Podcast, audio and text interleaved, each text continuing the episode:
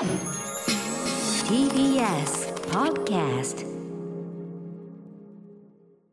はい、チャップリン独裁者テーマ曲ですね、これね、えー時刻は夜8時を過ぎました、11月22日火曜日、TBS ラジオキーステーションに生放送でお送りしているアフターシックスジャンクション略してアトロク、パーソナリティの私、ラップグループライムスター歌丸です、そして、火曜パートナーの宇垣美里ですさてここからは聞けば世界の見え方がちょっと変わるといいなな特集コーナービヨンドザカルチャーさて、えー冒頭からこんな発言を紹介していきたいと思います。今年5月17日に開催されたフランスのカンヌ映画祭、その開会式にビデオ出演したウクライナのゼレンスキー大統領はこうスピーチしました。私たちの時代の映画が沈黙していないことを示す新たなチャップリンが必要だはい、この発言に会場からはスタンディングオベーションが起こったということですね。えーということで今夜のゲストチャップリン研究家の大野博之さん、えーこちらの発言について専門家の立場からぜひ解説をお願いします。はい、どうもありがとうございます。ね、これすごい面白い発言だと思うんですね。で、ゼレンスキーが。まあ、もともとコメディアン出演っていう、あの出身ということがあって、はいやっぱりチャップに対してもなんか思い入れがあったんだろうと思うんですけれども、うんうんはいよく考えたら、はい今すごい戦争が起こってる時にね、えコメディアンのね新たなチャップリンが必要だと、はい。これは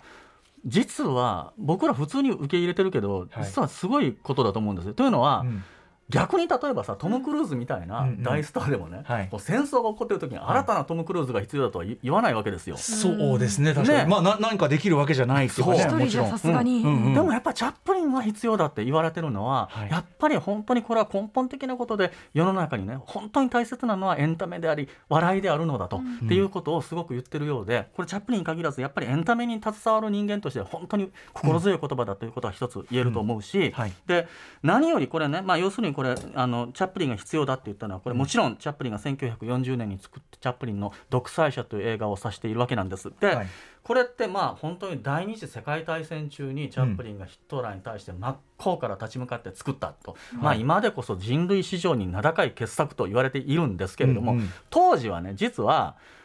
あなんであんたそんな映画作んねんってみんなから言われてたわけですよ。うんうん。ね、だというのは、まあ、もちろんドイツではヒットラーは選挙で選ばれて人気があったし、ん。で世界中で例えばアメリカとかでも、はい。い、やあれぐらいこうなんかまあ少々乱暴でもね、うん。あれぐらいのリーダーがおればアメリカだって景気よくなんのになって、みんなヒットラーは人気があって、ニューヨークの5番街にヒットラーファンクラブとかもあったわけなんですね。あと結構実力者も支持したりしてましたよね。政界も財界もみねんなが支持していた、はい。でもそんな時にチャップリンはやっぱり何か見抜く力があったんですよね、はい。えーヒットラーは笑い物にされなくてはいけないということでその「独裁者」という映画を作って徹底的に笑い物にしたと、うん。でこれはもうすごい話だなと。で、まあ、僕以前にあの岩波書店から「チャップリンとヒットラー」という本を出しました、でその時に僕は集中的に調べていたんですけれどもね。チャップリンとヒットラーって、まあ、あの同い年で4日違いで生まれたってことでうん。結構いろいろ有名なんですけども、はい。それだけじゃなくってほとんど皆さんあのいまだチャップリンがドイツでは知られていない時に、ん。結局お互い知らずに同じひげをつけ始めたりとか偶すごい偶然。ちょびひげを。そうなんです。ほんで、えーヒットラーが第二次世界大戦の勃発をね仕掛けたそのいほとんど1週間後にチャップリンの独裁者をうん。こうあの取り始めたりするとか、そんなことがあったりして、すごいやっぱなんか歴史の裏と思ってというか、はねすごい興味深いんですけれども、でもねあのチャップリンとヒットラーって結局単に同い年だったとか独裁者で真っ向から立ち向かっただけじゃなくって、はい。2人とも同じ武器を使っていたってことは言いたい。同じ武器。うん、つまりこれはチャップリンっていうのは世界で初めて要するに映画でバズった人なわけですよ。うんうん。であのキャラクターっていうのは世界的に有名になった、うん。世界的に有名になったあの一番最初の人ってことは、はい。要するに今のメメディア社会を作った人なんですよね。うんうんうん。そのメディアっていう枠組みの中でヒットラーもはい。彼の演説をうん。バッとやって、うんうん。こう権力の座に上り詰めたということで、お互いにうん。やっぱりメディアっていうフィールドメでメディアイメージ戦略。戦略でやってた人だから、うんうん。要するにその現代という時代を作った人なんですよね。はいはい。その意味で未だその戦争に対して、うんその良いイメージを武器として戦うこと、うん。やはり笑いというものがうん。本当の武器になるんだってことをゼレンスキーは言ったんだと思いますね。いまだに情報戦があってプロパガンダがあって、まあ、フェイク情報とかも含むプロパガンダがあって、というところに対して、まあ、それこそそれをもうなんていうかなもうひっくり返すっていうか脱力させちゃうようなそういうことですよね。チャップリンはその映像には毒が入っているといった、うん。これはメディア論としてはすごい面白い言葉ですよね。うんうんうんだからなんか善と悪の戦いじゃなくてメディアとメディアの戦い毒に対してもっと猛毒の笑いを仕掛けるっていうね、はい。これはすごい武器になると。そしてこのねご著書であるその教養としてのチャップリンでも独裁者作る時ってめちゃくちゃさっきおっしゃったようにアメリカ国内の風向き自体がそこまで反ヒトラーじゃないどころか、新ヒトラーだって結構いる新ナチスだって結構いる中でまあ要は今となっては名作だけどよく作ったわってことなんですよね。いや本当そうなんですよ。実はチャップリン家にはあの、まあ、撮影日誌が全部残っていて、ええ。でまあ、僕はずずっとそれをこう一枚一枚読みながらこう、ね、あの研究をしてたんですよ。はい。最初に1937年10月9日にチャップリンは独裁者を作ろうと思い出す、まあ、そういうことまで日誌に残ってるんですね。でずっとでもそれがいっぺん発表されたらもうどんどんどんどん脅迫の手紙とかが舞い込んで。しかもこれ結構普通いわゆる普通の人からも来るってことですよね。シカゴの主婦から、あなたの映画をもうあの邪魔するために私は命を懸けますみたいな手紙が来たりするわけですよ。ね、で本当にもう政界からも財界からも故国のイギリスからも外務省から役人が来て映画やめろとか絶対に公開されないとかね、延々とバッシングを受け続けて、僕ね、まあ、今はもうできたって知ってんねやけど、このえ日誌を読んでたら。はいはいこんだけ新聞でもずっと新聞とかずっとはい。読んでたらね、うん。これこれ無理やろと思い始めて。リアルタイム気分で。そうそうリアルタイム気分。ここれはこの映画作れないよこれ無理だこれできへんやろと思って。ででなんか、ね、いろいろと予定が出たりするんですよ。7月から開始とかで。またでもそれが延期したりしてね、あやっぱ無理やなと。やっぱりあかんかったんやなとかね。こう思ってしまうわけですよ。ほんで9月の最初にねなんか最終オーディションが行われてでもまたどうせ無理なんちゃうかなって思って思ってて。ところがね9月9日朝10時にあのいよいよチャップリンはいつもね撮影所内に自分の足跡をコンクリートの型でつけてたんです。よ、そこを歩いてそれがいつもの映画撮影の儀式だったの、歩いて撮影が始まったって書いてあるの、10ここが9月9日に、はい。1939年9月9日に、はい。僕ねもう研究所資料庫で、はいおほんまにやったんやってほんまに拍手して。もうほんまにやるんやあれ。偉いね。すげえと思って。これ自体がよくできたエンターテインメントであの、な何度見てもハラハラするみたいな本当そういうのになってるってことですよね。もう無理やと思ってましたね、もう。ええ。まさかとまさか。でも独裁者できた。裏。側が映画になりそう。でもやっぱり我々はもうその名作として定着したずーっと後で、ねもうしか知らないから、まあそのやっぱ作ってるリアルタイムはその状況だったし。だってまだね例えばホロコーストとかそういうのも露見してないしそうです。ね。だから世界中がこうあいつは絶対悪だなんてのはもっと後の話ですもんね。そうまだ分かってない時なんですよ。でだからチャップリン自身もそのホロコーストっていうのは知らなかったし、うんでねチャップリンのその、えーアイデアを見ると強制収容所とかのアイデアがいっぱい書いてあるの。まだ強制収容所の存在ってうんうん。知られていないんですよ、うんうんでもそこがやっぱり想像力の力フィクションの力ですよ、人間をしっかりと見てその映画を作っていたら、うん。やっぱりその将来をうんある種予見するようなね、うん。そういったのがフィクションの力だなと思った。ね、で後に、まあ、あの話も出てくるかもしれないけど独裁者は実際、まあ、じゃあさっきのイメージの戦いで、まあ、ある種ヒトラーに勝つわけだからそうなんですよね。これ後ほどちょっと詳しく伺いますけど、ゼレンスキーはそれを踏まえてこういうようなコメントをしたということですよね。ということで今夜改めてこの人の凄さを学んでいきましょう。2022年に見るなら知っておきたい。実は知らなかったチャップリンのすごいととすごいすごいとこ特集失礼しました。一番感じられるとこ感じです 映画史上最大のポップアイコンです。はいごめんなさい、はい、うん。ポップアイコンといえば没後45周年を迎えてもなお世界で愛されるチャールズ・チャップリンたとえその映画を見たことがなくてもハットにちょびひげそしてステッキを持ったあの姿誰もが思い浮かぶと思います。これすごいことですね、まずね、もうだって今のと当然先見たことないような人たちだってチャップリンもう全部浮かぶし、なんなら真似だってできちゃうぐらいの感じ、はい。えーただそれだけ有名すぎるので、まあ、実はちゃんと見たことないという方も多いかもしれませんし、まあ、どうせ古臭いもんでしょうとか、あとなんていうかな、映画ファンとかでも、なんかこう、ああ、まあチャップリン、なんかこう、なんかぬるぬるいものみたいな 感じに思っちゃってる人もいるかもしれません。しかし、チャップリンの映画は笑いを突き詰め、余計なものを極限までそぎ落とした結果、あらゆる時代でもその時の世相や社会を映す鏡のような作品になっているということなんです。そこで今夜は2022年現代的な切り口からチャップリンの凄さを学んでいきます改めて今夜のゲストをご紹介しましょう。日本チャップリン協会会長でチャップリン研究家の大野博之さんです。大野さんよろしくお願いします。よろしくお願いいたします。はいお願いします改めて大野博之さんご紹介をしておきましょう。はい、1974年大阪のお生まれ脚本家演出家映画プロデューサー日本チャップリン協会会長。国内外のチャップリン関連企画や映像ソフトの監修また日本でのチャップリンの権利の代理店も務めていらっしゃいます。映画プロデューサーそして脚本家としては渦政ライムライト葬式の名人無じミュジコフィリアなどを制作。主な著書にチャップリン作品とその生涯京都のお値段など2015年に出版したチャップリンとヒトラーメディアとイメージの世界大戦ではサントリー学芸賞を受賞されています。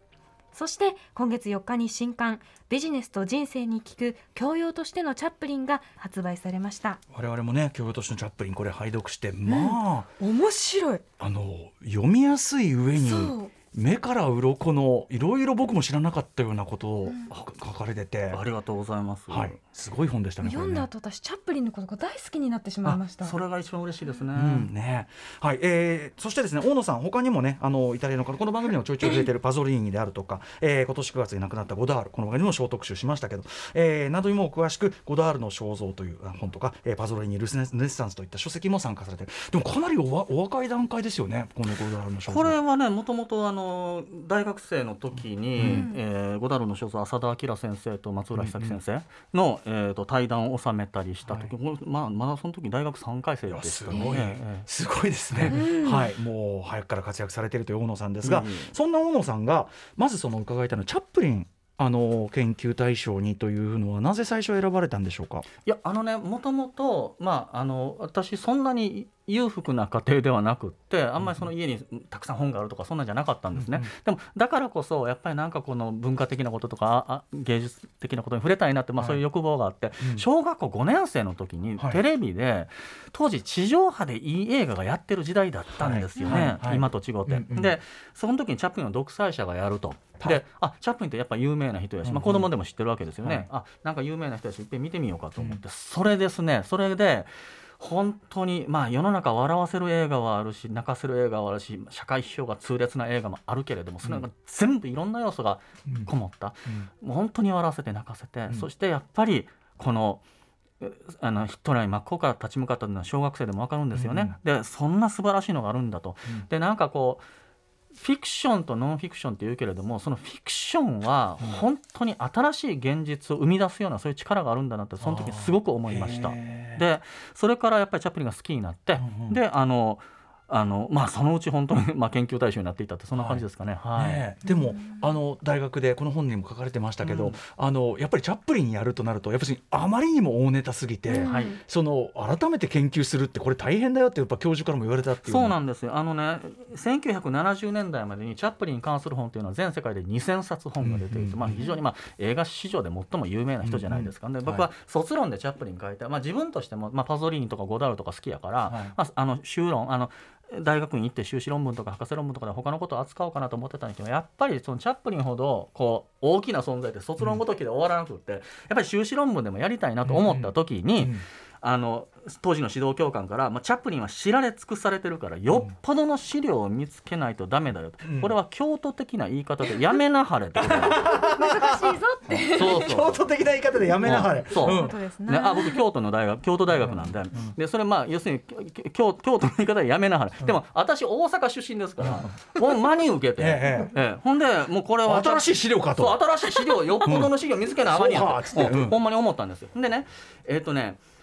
あのチャップリンって本当に何回も何回も同じテイクを取り直して完璧、いわゆる完璧主義ですね、うんうん。自分の納得のいくテイクまでいくっていう、そういう、まあいわゆる完璧主義者で、はい。何度も何度も取り直してそのボツにしたテイク NG フィルムがどっかにあるわけなんですよ。うんうん。でそれを使って、まあ、ケビン・ブラウンローっていう人が1983年にえーテレビ番組「知られざるチャップリン」っていうのを作ってはったんですね。はい。でそれはまあそれ45分でね、うん。日本でも1回だけテレビ放映されたんです、うんうんそれ見てたら最後に制作著作テムズテレビジョンって書いてあったの、テムズテレビジョン。はい。そうかと思って。当時まだそんなネットとかあんまりなかったんで、うん。テムズテレビジョンやっぱりロンドンやと思って、うん。とりあえずロンドン行こうと思って、うん。で、まあ、ロンドンに行って、もううん映画博物館と名の付くところにはもうコンコンコンコンって全部ドア叩いて「すみません、ここにチャップリンのアウトテイクアウトテイクって言うんですけどね、はい。英語で NG フィルムありますか?」って言ったら「そんなんない」と「でえーそんなんあったら見たいわ」と。その人ばっかりやったんですよ。うんうんうんだあるところでは「あああんたええところ来たもうすぐこれあの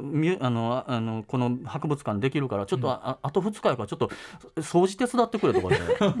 なんかそんな掃除まで手伝ってやってる。するとねあの英国映画協会というところに「いやここにありますと、うんうんうん。えそれ見してくださいって言ったらもう向こうものすごいびっくりしちゃって、なんであんたなんかに見せなあかんのや日本から来た学生。そうですよ、うん。23歳のもう向こうの国宝みたいなもんなわけ、ええええ。確かに。うん。国宝を見せろってね。そうそう急にね、うん。いやそんなん見せられませんと。ところがまあいっぺん帰って、まあまあ、その時まあメールとか電話とかファックスとか手紙とかで猛攻撃を半年間加えてたのが、向こうが折れてくれまして。ねええ半年でもすごい。いや情でまあ熱だ、じゃあまあ見なはれと、うん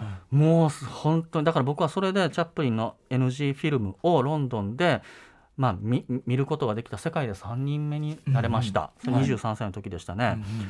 もうこれは本当にすごい。分量は相当、まあ、400巻、まあ、フィルムであるんですよ、まあ、あの要するにチャップリンはこれ捨てろって言ってたものを、うん。まあ、カメラマンとかがちょっとうん。その一部を大事に置いてたものよく撮っときましたね。普通だってそんなの。そう。なんですね。本当のあのちゃんとしたフィルムだってなかなか保存されてないって状況があるんですよね、はだからそれって結構チャップリンの周りの人はみんなチャップリン自身だけが自分の価値が分かってなくって周りの人はチャップリンがくしゃくしゃって捨てたあのメモ用紙とかも、全部ゴミ箱からあのこうあれして置いてる、だから今チャップリン家の資料庫には20万ページいっぱいいろんな資料があるんですよ、だからありがたいですねね、のありがたい本当に。でまあそれで私それチャップリンのそのアウトテイク NG フィルム自分をボツにしたフィルムを初めて見た時ね、本当に若い美しいチャップリンが何回も何回も演技をやり直して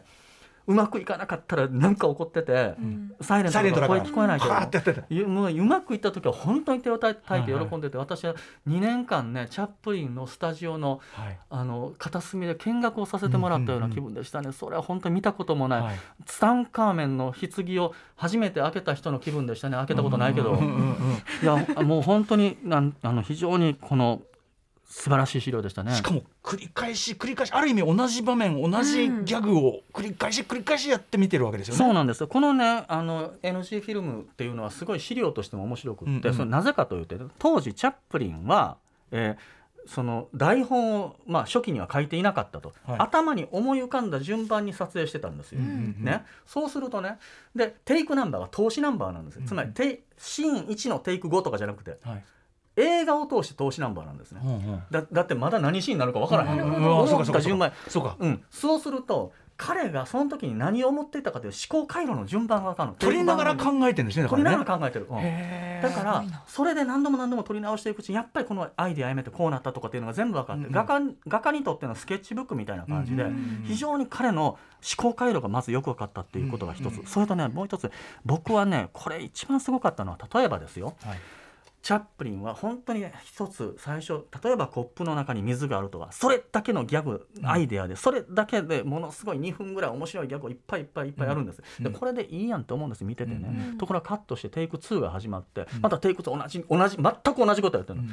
ね、またカットして、うん。もうこれ2回撮ったらいいねまたテイク3も全く同じことやってる、に我々が見るともう面白いんだけど十分みたいな。そうそうそうそう、もう3回撮ったらええんちゃうんと取り高として、ところが何回も何回も何回もやってテイク20で OK が出た時には最初2分間だったものが10秒になってるんです。ググッと。とすごい短くなる。要短くなる。するにほ面白いことでもちょっとでもストーリーやテーマに関係のないことだったらそぎ落としていくんですね。うんうんこれってねクリエイターとして難しいと思います、うんうんちょっと途中で面白いことをお思いついたはい。ら付け加えていきますやん、ね。さっき言ったそのね5小話すのは5小節目のアイデアが捨てらんないってやつですよね。アイデア捨てるのって一番辛いことですから、はい。うんうんうん。でも少しでも本質に関係のないことは捨てていくと。あこれが創造行為の本質かと。でこれは今回僕はあの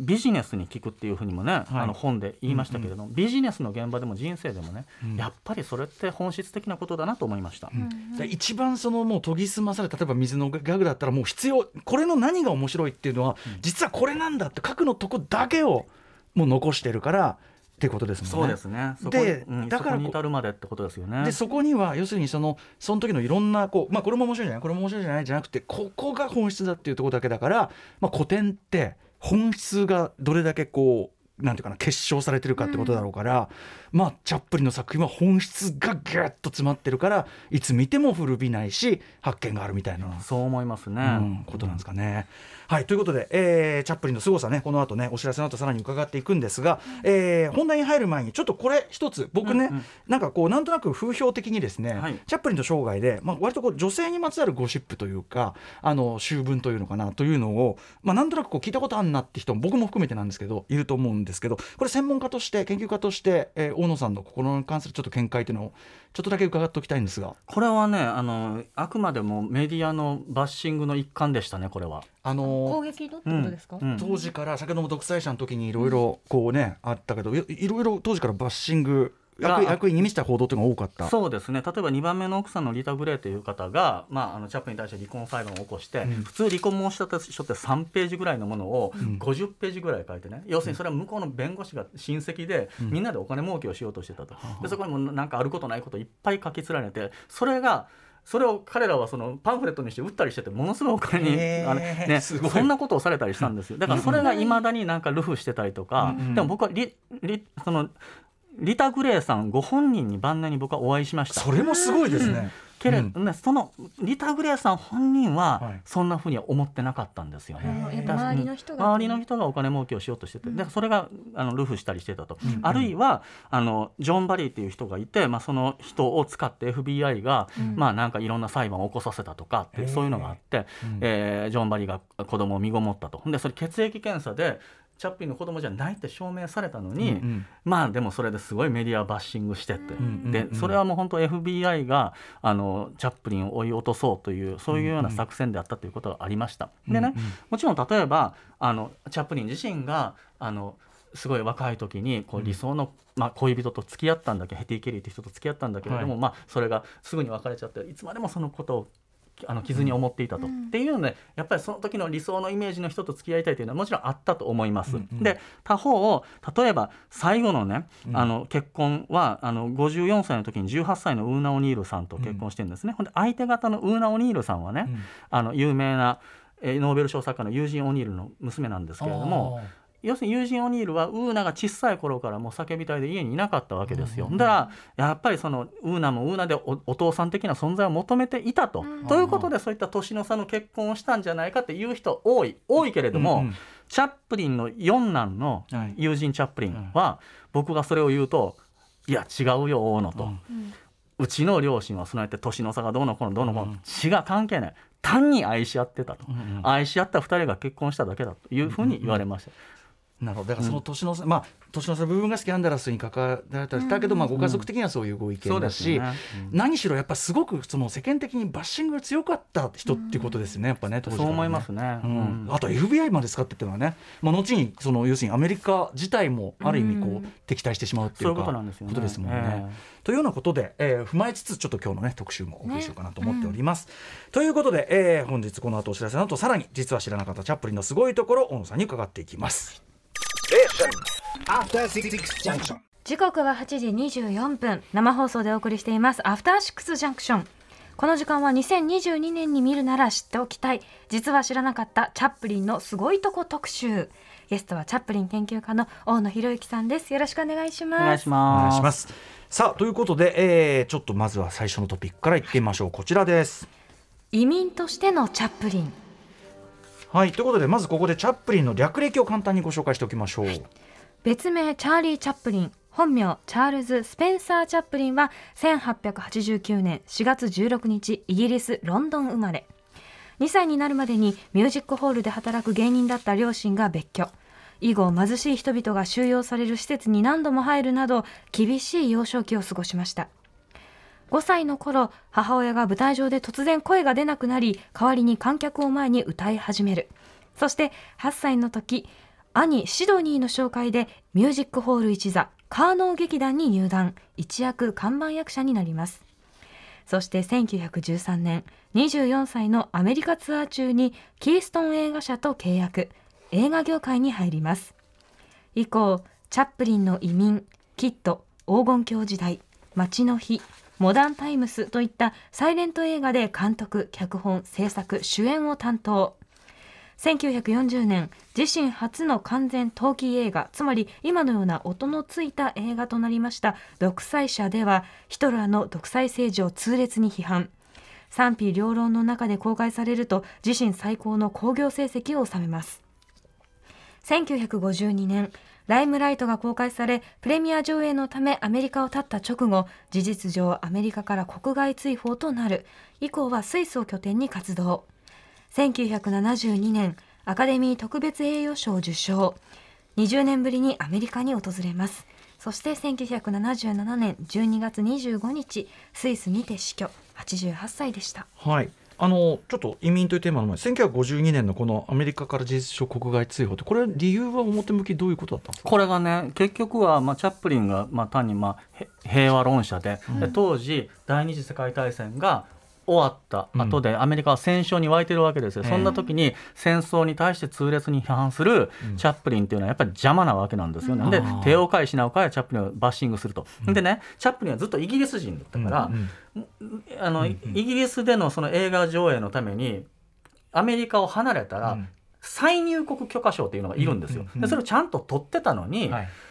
あチャップリンがニューヨーク港を船で離れた瞬間に再入国許可証をアメリカは取り消すんですよ、うん。じゃあ当然なんでそんな取り消したんやってみんなから言われますよね、するとアメリカ政府当局はあのチャップリン氏が合衆国にとって危険だという証拠は実在する。存在するんだけれどもそれを明らかにすると敵の手助けになるので今は明らかにしないと言ったの。要するにそんな理由なんてないですよ。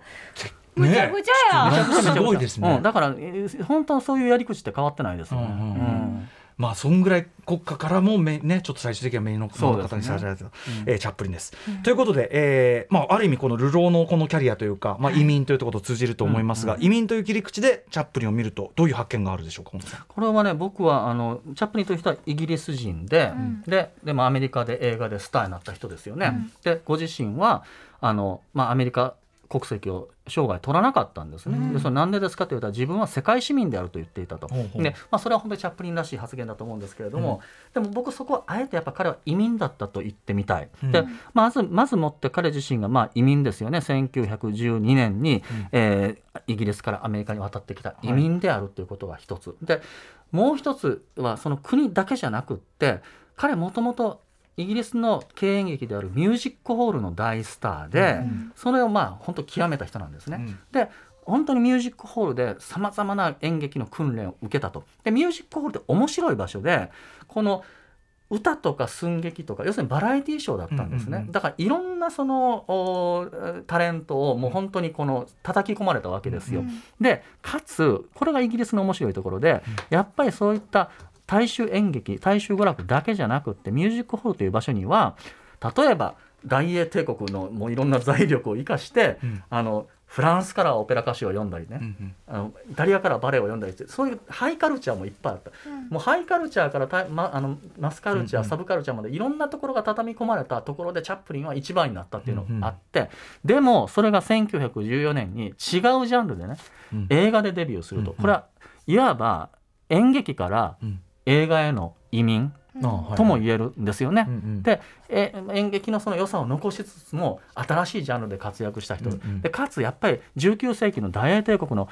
いあのロンドンで生まれた人がうんうん。20世紀の本当にアメリカの黄金時代にちょうどそこの時に移民するわけですよね。うんうん。19世紀から20世紀への移民。なんかそのヨーロッパ的な職人さんからアメリカの巨大なダイナミックな資本主義への移民でもある、うん民主主義への移民でもある、うん。いろんな意味でさもう19世紀から20世紀へのいいわゆる今という時代が始まった時にその申し子として移民してきた、うんうん。そこが非常に面白いところだなと。うんうん。うん。そういう中でこうチャップリンならではのなんていうんですかね。そういうこうし視点というか例えばこう差別的なとかがないような視点っていう、彼のヒューマンいわゆるヒューマニズムとされるような視点みたいなのもそういう中から磨き上げられてきたものと。思いますね。というのはね今僕ほら大英帝国のあのミュージックホールで大スターになったって言いましたけれども、やっぱり大英帝国のミュージックホールでは確かにそういった芸歌とかダンスとかすごい鍛えられたんだけれどもやっぱり当時帝国主義ですから、うんうん。すごい差別的なギャグとか差別的な歌が大流行りしてたんですよ。なまあ一番例えば簡単に笑えますしね。そうなんですよね、ユダヤ人をバカにしたりとか、そういったギャグとかあるいは下ネタとかね、うんうん。そういったののがすごい横行していたと、はい。ででもチャップリンの映画ってそういうのはない、はい。ね、いわゆるヒューマニズムな笑いですよね、ところがね僕はそのさっき言った NG フィルム、うん。チャップリンがカットしたフィルムをずっと見ていましたらば、はそうではなくってテイク1とかテイク2とか最初の方のテイクには、やっぱりねあのまずパッと思い浮かんだ笑いとしてね、うん。例えばこのユダヤ人を揶揄する笑いとかっていうのあるんですよ。最初はあった。最初はある、うんうん。あるいはちょっと下ネタちょっとエッチなギャグとか。ね、うんそれはまあ今でもどこでもあるじゃないですか、うんそういうのがあるんですね、うん。ところが何回も何回も何回も取り直していくうちに、はい。そういったギャグが慎重に取り除かれていくんです、僕これはすごいなと思った、うん。つまり彼の欲望ははい。全世界の人を笑わせたいということなんですよね、うん。やっぱり究極的には彼は一言で言うと芸人なんですうんよ、うん。やっぱりでも例えばユダヤ人をななんかこう揶揄するようなギャグがあったら、うんうん。ユダヤ人は笑えないわけですよね、はい。あるいは下ネタがあったら子供は笑えないわけじゃないですか、だだからそうじゃなくて全世界のほんと人を本当に笑わせたいといんううん。芸人魂で、一番もう一人残らず笑わすためには、ええっていうことですよね。だからね誰も置いていかない笑いにするためには。のそのために何度も何度も取り直してそういったああのヒューマニズムを獲得した。だから彼はよくねはい。いわゆる映画好きの人たちがですね、うんうんいやチャップリンはやっぱあヒューマニズムで安全な笑いだとか言う人もいる、いたけれども、うんうん僕は絶対そうじゃないと思う、彼のヒューマニズムは何度も取り直すことによって体得した非常に力強いものでだからこそ本当に私たちの胸を打つんだと思う。一番ストロングな笑いとしてのっていうところに行き着いたってことですよね、うん。そう思います。あと実際そのなんかこう若いうちはこうだってそういうこう受けると思って差別ギャグみたいなのやったら全然そういうの客層によっては受けないっていう実際滑っちゃった経験とかもあるってことあるんですよ、自ね。伝を読んでたらそういうのが出てきて例えばそのあのやっぱりあのミュージックホールってもういろんな国での公演をやってたから、例えばフランスに行ってじゃあフランス人に受ける笑いって違うんですよね。イギリスとアメリカでも違うと、うんうん。である時に一番自信満々のギャグをやったら、ん。全然受けなくて、えどうしたんやと思ったらそれがユダヤ人をちょっとやっぱ揶揄するギャグだったのが、うんうん。ちょうどそこがユダヤ人街だったんですよ、うんうんうんうん。それは笑えない、だからその彼のいろんなその訓練の時に、はいやっぱりこのギャグはここでは受けないとかこう全部分かって、やっぱりみんなを笑わせたいという欲望が出たんでしょうね。あとやっぱさっきの研ぎ澄ます作業で本当に面白いとは何かみたいなものを研ぎ澄ましていく結果、うんそういう人を見下げたりとかっていうようなのはやっぱり本当に面白いことじゃないっていうところもあるでしょうね。そうですよねだからそこが本当芸人魂ですよね。うん要するにもう一番勝つために、勝つためにこれになってたんだよねうん本当そう思います。うんでも実際あとご自身のまあなんか個人的パーソナリティとしてまあ人権意識今でいう人権意識みたいな高めな人ではあった？そう思いますね。というのはやっぱりご自身がやっぱりもともとね例えば食うや食わずの極貧の幼少時代を過ごして、栄養失調のあまりお母さんが精神に異常をきたしてしまうというか、本当にそういった人底辺を見てるわけですよね。だからもうそういったところで非常にこのんあの優しさというものを体得したんだと僕は思うし、であのかつね例えばあのチャップリンは、えー河野虎一という日本人を秘書として雇うんですよ。長年ね。長年18年間にわたって雇うんですね、はい。これすごい面白くってそれ何が面白いかというと、河野虎一さんを雇う時の面接で、うん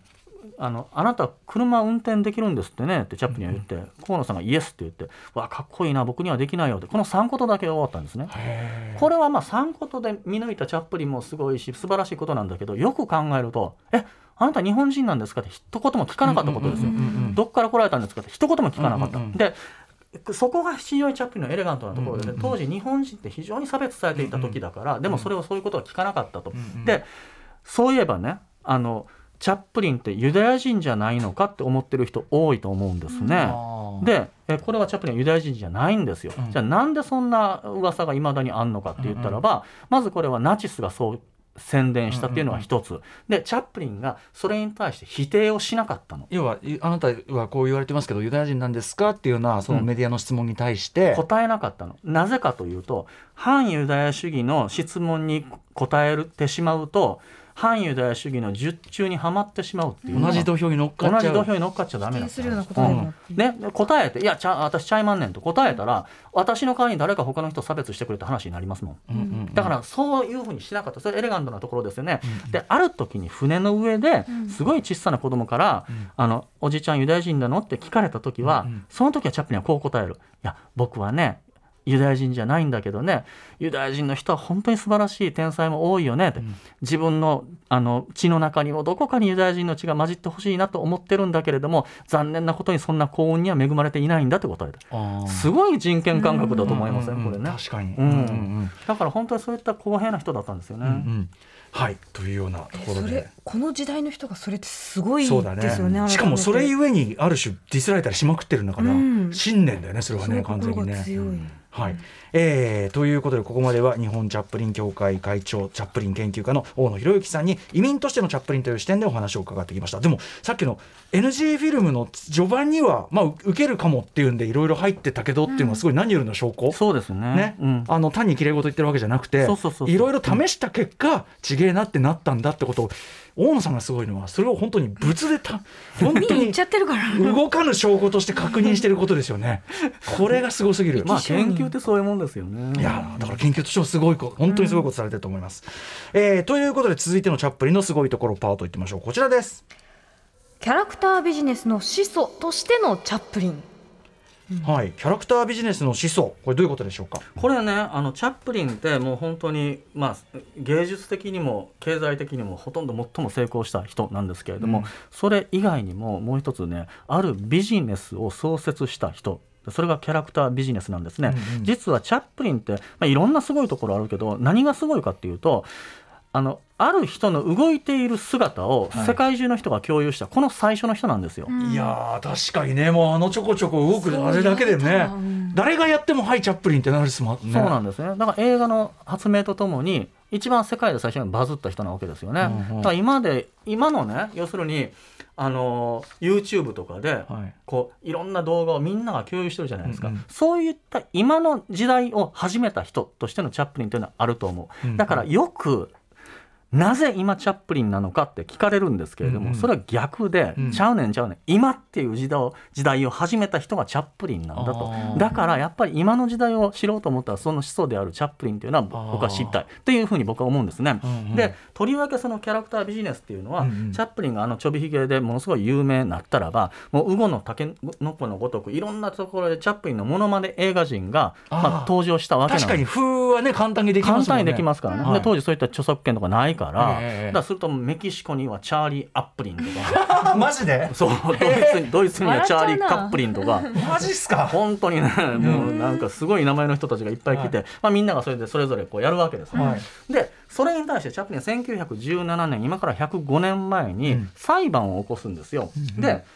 であんこれこの裁判すごい裁判でね、はい。あんたひげつけんなっていう裁判ですよ。ちょびひげはもう私のトレードマングなんだから。ね、うん。っていう裁判でねそんな勝手やないですか、どこにひげつけようが。でだからそれ、まあ、裁判になるんですけれども、まあ、その裁判になんと勝つんですよ、ねだこれがすごいところで、うん。であのまあ要するにチャップリンは自分のあのコスチュームあのイメージキャラクターというものをに法的な権利を認めさせた最初の人になったそんです。このなんていうか先見の明っていうか先ね。見の明ですよね。すごいですよ著ね。作権めっちゃ大事やと、うんうん。ほんでそれで、まあ、いわばキャラクタービジネスねを始めたで今やほ本当に例えばこの TBS さんとかでもね、うん。キャラクターええ。というのを作ったり、はい。まあの各自治体がはい。ゆるキャラを作ったりしてるわけで、うん政治的にも本当にキャラクターって大事なわけで、うんえーそういったビジネスを一つ創設したということですよね。じゃあ当時から、えっと、ご自身要するに存命時というかな活動時からご自身のそのあのイメージを使った商品とかをいっぱい作ってた？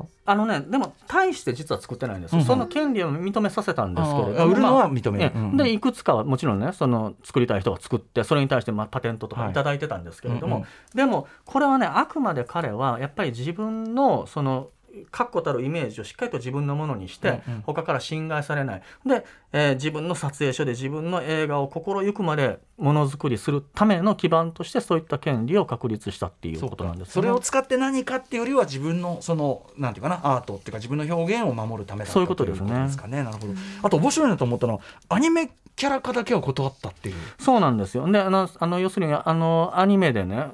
例えばお兄さんは元ビジネスマンチャップリンのお兄さんはビジネスマンで,、えであの自分はチャップリンはもう例えば独裁者とかでも550何日間とか制作期間をかけているわけで、それだけ長いことをあのやってものすごいこだわりの一作を発表するんですけど、まあ、はい。その間に例えば子供たちに忘れ去られたりしたらあかんなってことで、んお兄さんがいやその間ね自分のアバターでね、ん要するにアニメキャラとかして、売ったらどうなんやって言ったら、はいはい。やっぱりチャップリンはそれは断ったりするんですよね。だからそこはやっぱり彼のクリエイターとしての絶対プライドは売らなかったわけですよね。コントロールできないことに関してはうん。意外とだからそのリメイクとかないですもんね。チャップリンのリメイクってないでしょほとんど、うんだからあのーまあライムライトの世界初の舞台化っていうのは石丸幹二さんで、ん。あの以前やったんですけれどもね、はだからそれは2015年のこと、まあ、僕は脚本書いたんですけれども、うんうん。それがそれ世界初の舞台化だったんですよ。へえようやく認められたってことそういうことですよね。あとはねオマージュとかパロディとかそういうのはいくらでもあるけどってことですもんね、うん。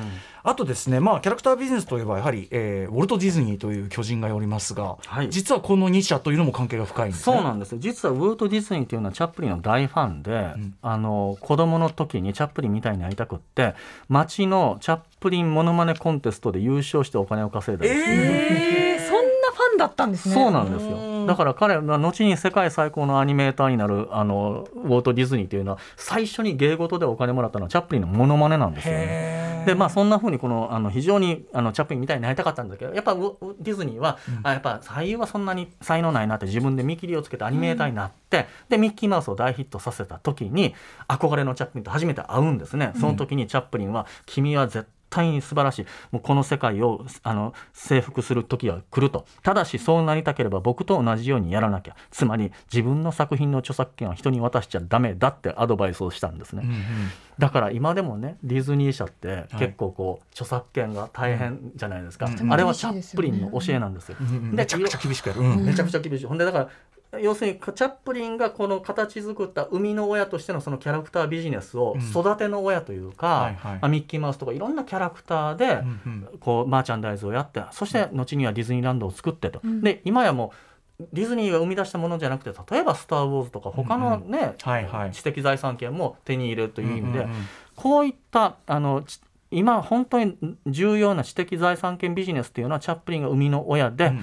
育ての親はディズニーだと言えますね。うん。一方でこの2社はねそれだけ尊敬して大好きでで教えももらってっていうウォルト・ディズニーとチャップリンはでもたもとを分かってるわけですよね。そうなんですよね。その一緒に競馬見に行ったりとかしてものすごい仲良しだったんですよね、であのウォルト・ディズニーが白雪姫を作った時はもうチャップリンがその経理書類を全部え見せて、あのこの通りにやったらいいよってものすごいアドバイスをしたりしたって、まあいわば事実上の指定指定関係だったんだけれども、まあ、チャップリンはそういったリベラルな戦争に対して反対すると、他方ウォルト・ディズニーという人は、まあ、戦争中どうしても生きていくために、うん。やっぱりその戦争に協力して、はいはい。えーまあ、1943年頃のウォルト・ディズニー社の売り上げの90何パーセントがアメリカのあのプロパ国からのプロパガンダだったプロパガンダっていう、まあ、そういったことがあって、まあ、そういったこともあって非常にたもとを分かつんだけれども、うん。でもやっぱりお互いにそれは尊敬を失っていなかった。なるほど、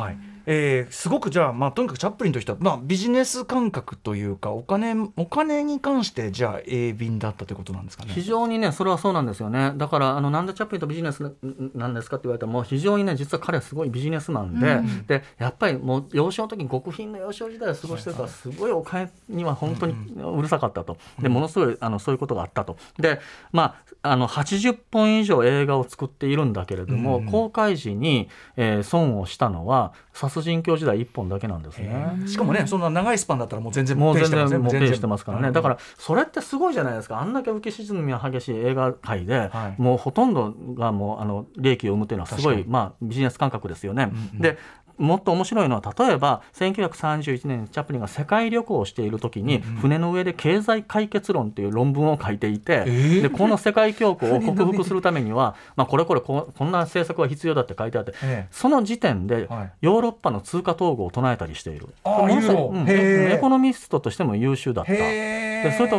すごい面白い話は1929年のはい。世界恐慌でニューヨーク株式市場が大暴落するじゃないですか、その数週間前にうん。株を全部売り抜けてるんですよ。へえよ予見してた。すごすぎる。よく予見して友達でみんなその時バブル時代から今度なんで今売るのがアホやアホやって言われてたのに、うんそれを売ったと。なぜ売ったのかというと株は上がってると。でもそういう数字じゃないんだと。彼はやっぱ直感的に思って足元でいろんなし失業者がとても増えていると。格差社会になってると。こんな経済持たへんでと思って売ったんですね。やっぱり経済のことを見るんじゃなくて本当に人のことを見ていたうんうんこれは大事なことだと思います。うんうんうんゆえになんていうかな本質をより掴んでたそうですよねって。そうですよね。とにかくなんか本質つかみマンっていうかねですよね。そう思いますね。だからうん経済と人とかアートと産業とかみんな分けがちだけど、うんうんチャップリンから学べる大きなことっていうのは全部根っこは一つだよと、うん本質は一つだよということがすごくお教えられることだと思います。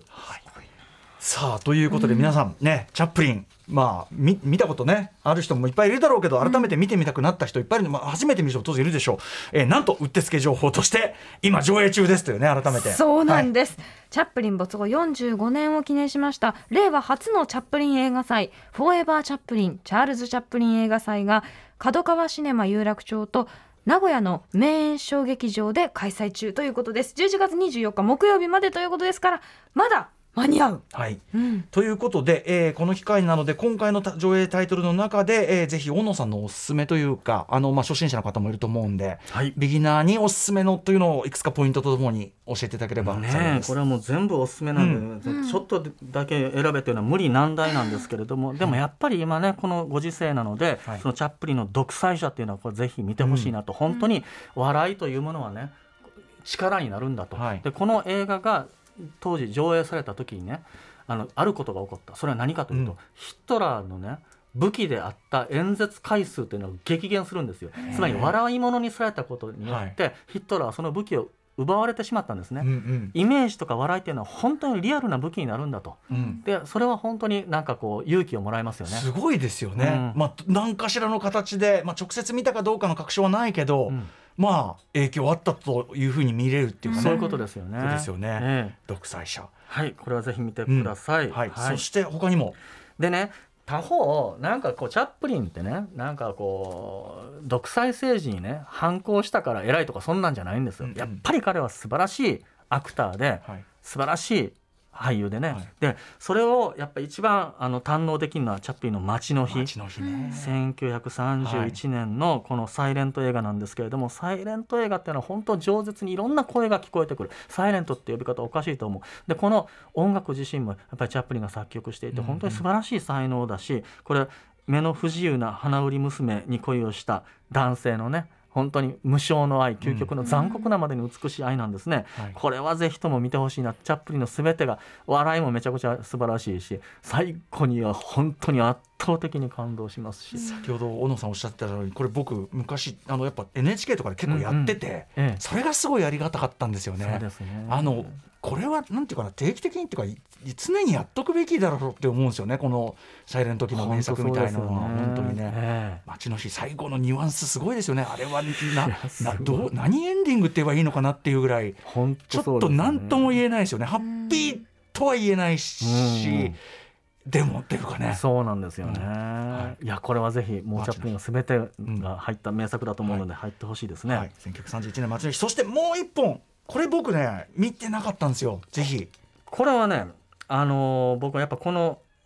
特にとりわけこの番組のリスナーさんはうん。もうカルチャーにね、興味があるということでこうぜひ見てほしいなと思うのは、はい。パリの女性」という作品があります。はい。これはねあのチャップリンが1923年に作ったサイレント映画なんですけれども、あのご自身は、まあ、出てないんですよ。カメオで一瞬だけ出るだけで。演出とに徹したうん。演出と脚本に徹した映画なんですね、はい。本当メロドラマなんです。パリに出ていかなければならない女性の話なんですね。ですごいね本当に美しいもう偶然と必然とが絡み合った素晴らしいメロドラマなんです、ところが当時これがヒットしなかったから、うんうん。まあ、チャップリンもう一回コメディのあれに戻るって、まあ、それはそれで僕は良かったと思うんだけれども、うんうんうん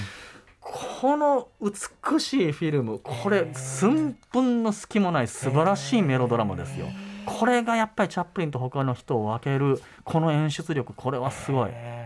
完全にだから笑いの面を封じてそうなんです。シリアスドラマ作家としてやってもすごいススキルというかすごいレベル第一級超級素晴らしいですね。でサイレントでね要するに声は出ない、でもその絵だけで、ん。本当に男女の機微というかはい。心のあやがすごくわかる、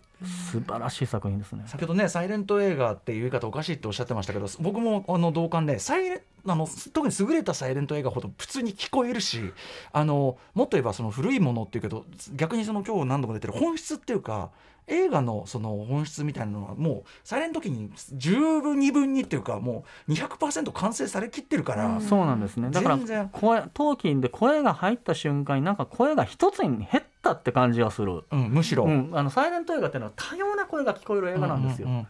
はい。ということで、えーまあ、今回ちょっとうん僕も全然存じながらこれパリの女性ね、えー見るチャンスということで。あと僕あの今回の教養としてのチャップリンあの拝読しててすげえなと思ったのはあのモダンタイムスのラストのはい。その研究というかええ。解釈というか、ええ。これとか全然考えてみたことなかったんで。言われてみればっていう、しかも、ね。しかも現地に行って調べてこられてるでしょ小野さんこれを撮影された、まあ気になりますもんね。ええすごいですよこれぜひちょっと読んでいただきたいありがとうございます。はい、えー、ぜひちょっと最後に大野さんからもしらお知らせことお願いします。はい、あのね、えっ、と、チャップリン映画祭、フォーエバーチャップリンは、えっ、と、先ほど、えーの東京、名古屋に続いて、今、福岡でもやってます。大洋映画劇場。それから、12月23日からは広島でやります、八丁座。12月30日からは京都アップリンクさんも同じ30日から大阪シネリーブル梅田、その他その他、たくさんたくさんやりますので、えーぜひ見ていただきたいなと思います。はい。あなたの生涯の一歩になりますから、絶対に見てほしい。はい。それからあの自分の個人的なことで言ったらばあの実は、えー、と私あの「ミュージコフィリア」という映画を作って、えーこれは井之脇海さん松本穂香さん、山崎育三郎さんに出ていただきました。それは現代音楽をテーマにした映画でした、ということで映画の上映プラス現代音楽の演奏イベントっていうのを11月27日に京都教育文化センターでそれから12月13日に、えー東京は渋谷の、えーシダックスカルチャーホールでやりますのでよろしければおいでください。それともう一つは12月22日には、えーもう一つあの前田敦子さんと高良健吾さん出演の「葬式の名人」という映画を作ったんですけどこれ川端康成原案の映画で僕は脚本書きました、だからその映画上映とそれからその川端康成の朗読会っていうのもやります、まあ、そんな風に、まあ、映画とか演劇とかいろんなパフォーマンスやっていきたいなと思っております、はい、いや素晴らしいと思います。そしてもちろんあの先ほどから話題にしてる本ですね。はい。えー本当面白い。ビジネスと人生に聞く教養としてのチャップリン、えー、大和書房ですかね、はい。から出ております。ということで、これすごく本当にでもあのまず入り口としてすごく読みやすいし、あのでもでも結構映画知ってるつもりの人でもびっくりする話がいっぱい出てくるんで、ぜひちょっと私からもお勧めしたいと思います。とても嬉しいですありがとうございますはい、いや今日はこちらこそ本当に大変勉強になりました。ちょっと襟を正して、あとなんかチャップリン映画の話をされてる時の大野さんに本当に淀川長原さんが乗り移ったような熱が本当にすごいなと思ってすごい伝わってくる。はい、嬉しいです素晴らしいなと思いました。はい。ということで以上2022年に見るなら知っておきたい今まで知らなかったチャップリンのすごいととすごいとこ特集また同じところで噛んだよ、えーチャップリン研究家の大野博之さんでしたありがとうございましたありがとうございました明日のこの時間は島尾真帆プレゼンツ月刊島尾は珠玉の小ネタ集です振り幅。珠玉の小ネタわかんないのこれ Station. After Six Junction.